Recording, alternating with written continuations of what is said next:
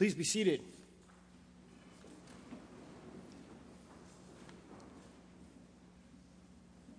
I'm going to start today by telling you something you may not know about me, and if you do know it about me, you may wish that you didn't. I am a bluegrass flat picker. Even though my skills leave much to be desired, um, there's a saying among guitar players especially, I think it's a bumper sticker even, it says, "He who dies with the most guitars wins." There's no such thing as too many guitars.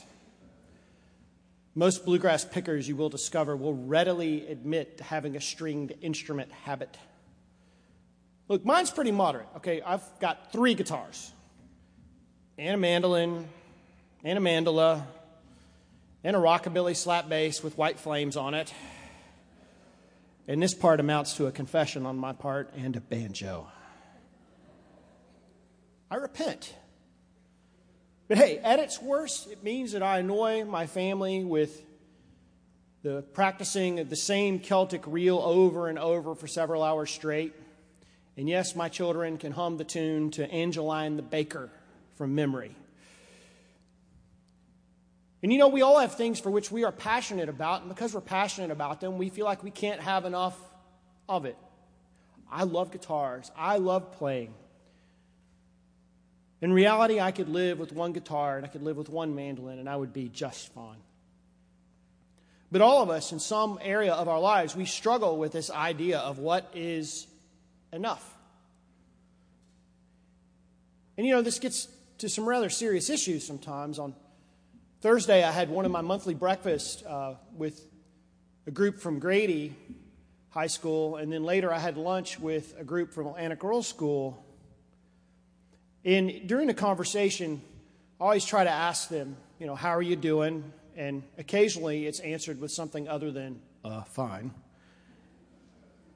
And we started talking about uh, what was going on with them. And, and at some point in that conversation, in different ways, they expressed to me that there was not enough of something in their life. Not enough rest, not enough time, not enough study time, not enough colleges to apply to to make the make sure that they got in. There's a lot of anxiety around these things, too. And as we talked, I realized that, that one of the developmental struggles that they are engaging with right now is their relationship with enough. And you know, it's a developmental struggle that we carry our entire lives, we grown-ups, as we try to become more grown up in Christ and in the church. And you know, Jesus is in a place of worship today in the temple, the place of worship. And in this scene, we're pushed to consider our relationship with enough. A common reading that's probably going on in pulpits all over the country right now, and it's I think it's partly right, goes like this: give like the widow gave. Give until it hurts. Give your two last pennies. Or, or the one that says, she gave, so you give.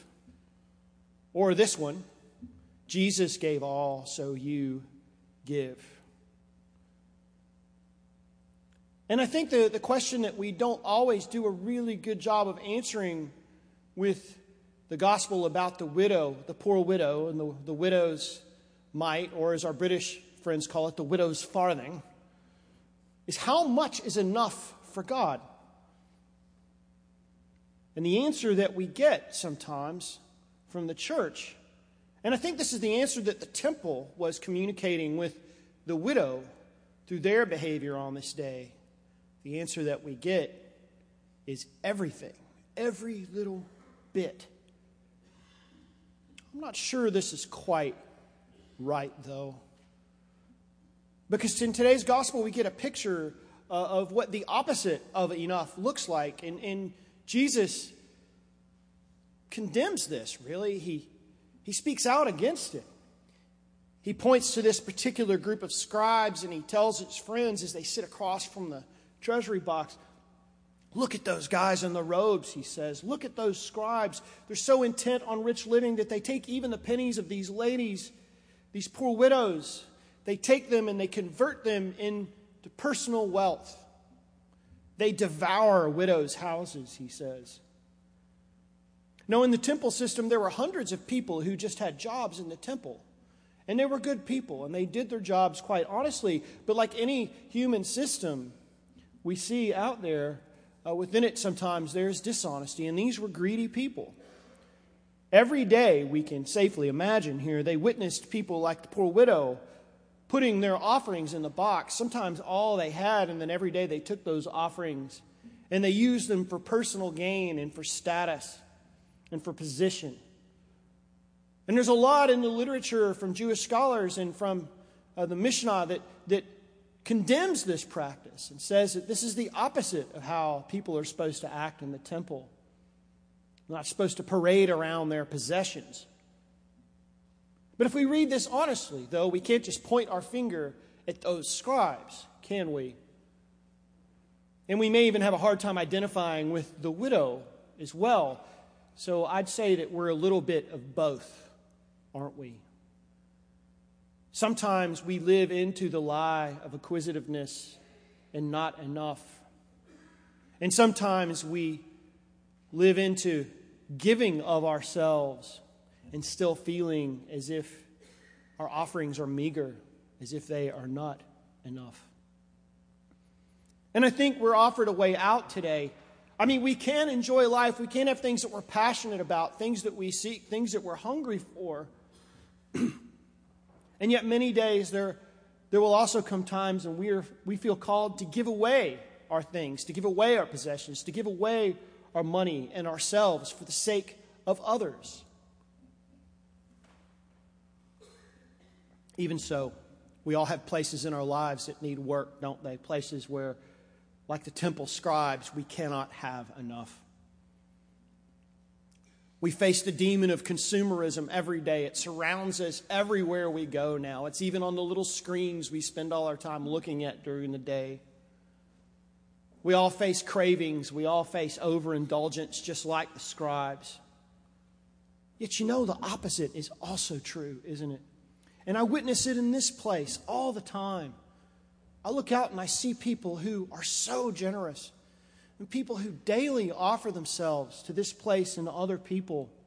People who are sacrificial in, in, in their giving of their, of their time and of their money and of themselves. People who give like the widows sometimes. Yet even so, Even so, we are generous. We still have times in which we feel like our giving doesn't measure up.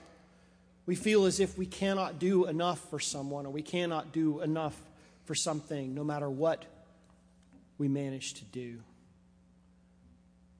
The good news that Jesus offers, though, is that God is working to sanctify our entire life. God is working to sanctify our appetites and our generosity, our selfishness and our selflessness. All of these things we can offer to God's transformative work in us because God gives us enough. And we see hints of enough in our worship here even. Every Sunday we're offered a model for graciousness and generosity, for how God has been with us and how God continues to be generous with us. We pray these words that say, Jesus took bread, Jesus blessed it and broke it and gave it away. And then Jesus said, take, eat, this is my body, broken for you, given for you.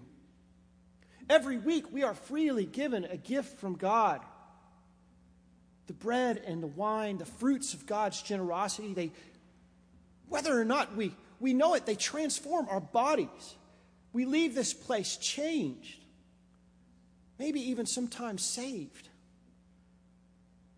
And Jesus' generosity for us, then everything about us is up for redemption. How we consume, how we treat one another, how we give. The gospel of Christ is never about our not being enough. You could say it's about enough already. Jesus notices the poor widow's gift and he honors it. But we see that the temple, as it is, is telling her, she is not enough. Enough already, Jesus is saying to the scribes, with your selfishness. She needed some kind of relationship with somebody that told her in her poverty she was loved and cared for. And enough already, he says to the widow. You have given enough. You are enough. My hope is that our giving of ourselves in this place, as we express it, and as we will express it during the offertory when we bring full baskets full of pledges that are offered to this church, that what we see outwardly today in these baskets is our outward expression of enough. Our hope in these gifts is that we can continue to be a place that is different from the temple, that is different from the consumerist world that we live in, that is a church that, that doesn't just want more from people, but wants more for God's people. And through this practice of generosity, we are invited to a life of enough, a life that is more abundant, a life that is less anxious.